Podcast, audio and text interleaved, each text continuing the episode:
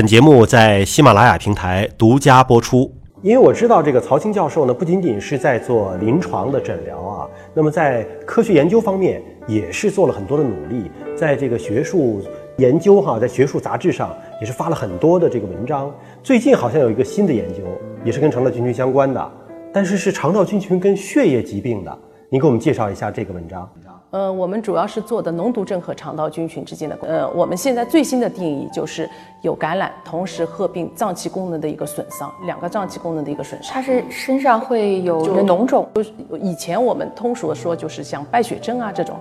就血里有细菌，但是它的这种除了细菌、病毒、真菌都有可能的，然后同时合并脏器功能的损伤，我们称为脓毒，就是有一一两个脏器。对对对，那么脓毒症的话，一般就是来说就比较严重的一个感染性疾病，特别是脓毒症休克，它的死亡率就比较高。那么最新的一个脓毒症定义，它就是认为在感染的状态中，人体的一个微生态发生了一个变，就在感染状态中，微生态是如何变化的，这个就比较重要。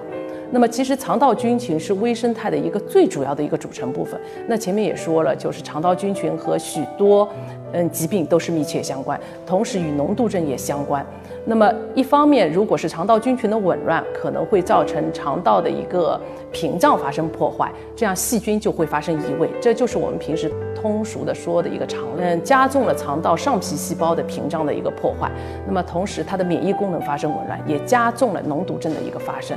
那么我们近期做的肠道菌群和脓毒症相关的之间的研究，就会发现，在脓毒症儿童中的一个肠道菌群和正常儿童是大相径庭的。那么同时呢，呃，脓毒症儿童，我们在肠道中发现了一种特有的菌群，那么这种菌群可能和脓毒症的一个发生发展是相关的，这也是我们现在在做的一个研究的一个最主要的一个。就是说，他肠道当中如果有这种菌。那么有可能他得脓毒症的这个机会就多，可能感染诱发了肠道的这种菌群的一个增激，激发了机体的一个全身因果关系可能是互相的。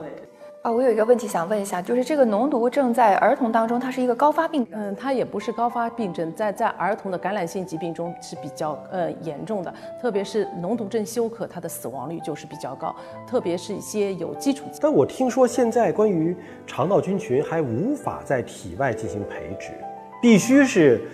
这个对，必须是接健康人的这个粪便去分离，是这样吗？呃，现在有两种，一种你就是可以就是人体内的菌群在体外培养，因为它肠道菌群有很大一部分是厌氧菌，所以现在其实可以提供了这种实验的厌氧菌条件，所以这部分菌群厌氧菌也是可以，嗯，就是培养出来的。第二种就是一个动物实验，我们可能会把脓毒症患者的一个肠道大便。移植到菌群或移植到动物的体内，让动物模拟这样人体的环境进行一个动物性的研究，这个也是比较好的一个实验方法。但是动物吃的那么杂，它们会不会就是肠道当中的这个菌群是更加的，就是跟我们人类很不一样？我们是把就是患者的一个肠道菌群移植到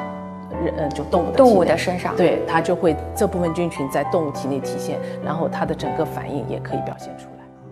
但其实吃便便可能也会生病。啊，比如说这个小朋友现在流行的这个手足口病，是不是就跟手啊摸到了一些不干净的东西啊，然后通过嘴再吃进去导致的呢？它是属于粪口传播的吗？因为呃，手足口病呢，它首先是肠道病毒感染引起的。那么整个引起的手足口病的肠道菌群就有二十几个血清型。那么它最主要的其实是一个粪口传播的疾病。那么它除了通过粪口传播，还可以通过呼吸道，还可以通过接触，也可以传染手足。哦，它传播方式这么广泛呢？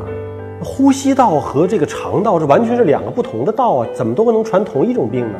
因为它是个肠道，这部分肠道的病毒，它如果在口腔，它可能首先是像疱疹性呃咽峡炎这种的改变，通过呼吸道也可以，最主要的通过是粪口，其实吃的粪口，还有大便里面排泄物的，呃里面的一个就是气溶，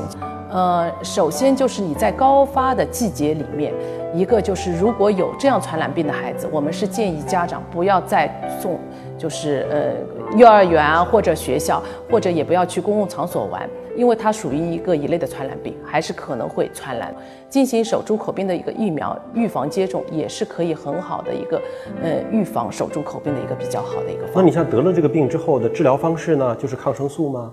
嗯，因为手足口病是一个病毒，病毒，所以我们是不需要用抗生素的。那么轻症的话，它本身是一个病毒感染，那么七天左右其实是自限的。那么一般可能会出现发热啊。咽颊部的一个疱疹啊，手足，然后臀部的一个皮疹。那么七天左右自己就退掉了，这个其实整个危害性都比较小。那么也有一部分重症的孩子在一到五天内可以快速性转为脑干脑炎，有的会有爆发性心肌炎，那么还有一些是肺水肿，这些都是比较严重。所以一旦得到手足口病，高烧不退的，咳嗽比较剧烈的，那么特别是在高烧的期间，如果有发抖非常严重的，这个提示都是有一个脑病可能。那么还有就是，如果体温非常高，但四肢的循环都是就手脚非常凉的，这个也。也当心，就是一个比较严重的一个休克的早期，这种出现这样的情况，都是要家长及时送医院进行治。这个您有没有这个印象比较深刻的，就是说可能是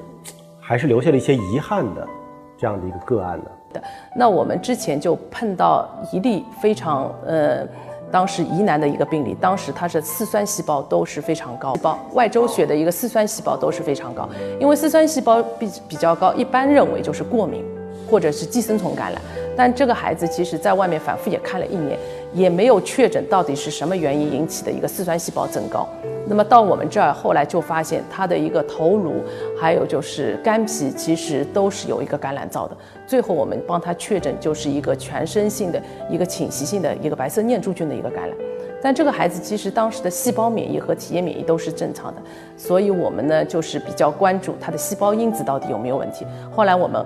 发现他的细胞因子，特别是白介素时期都是非常低。我们也早期给他去做了 Th 十七的一个表达，也是非常低。所以我们还怀疑这个孩子是不是个免疫微缺失。真菌感染就脚气啊，但这个孩子等于是真菌感染就是遍布全身了。因为嗯，真菌感染就分，如果普通的就是可能浅部的真菌感染。那么我们其实，呃，因为浅部真菌感染危害性不大，那么侵袭性的深部的真菌感染，其实它的危害，特别是对有基础疾病的孩子来说，就危害比较。那么这个孩子，其实我们当时，呃，确诊了以后，我们是用了，呃，我们当时看到国际上有一例报道，用 GM-CSF 刺激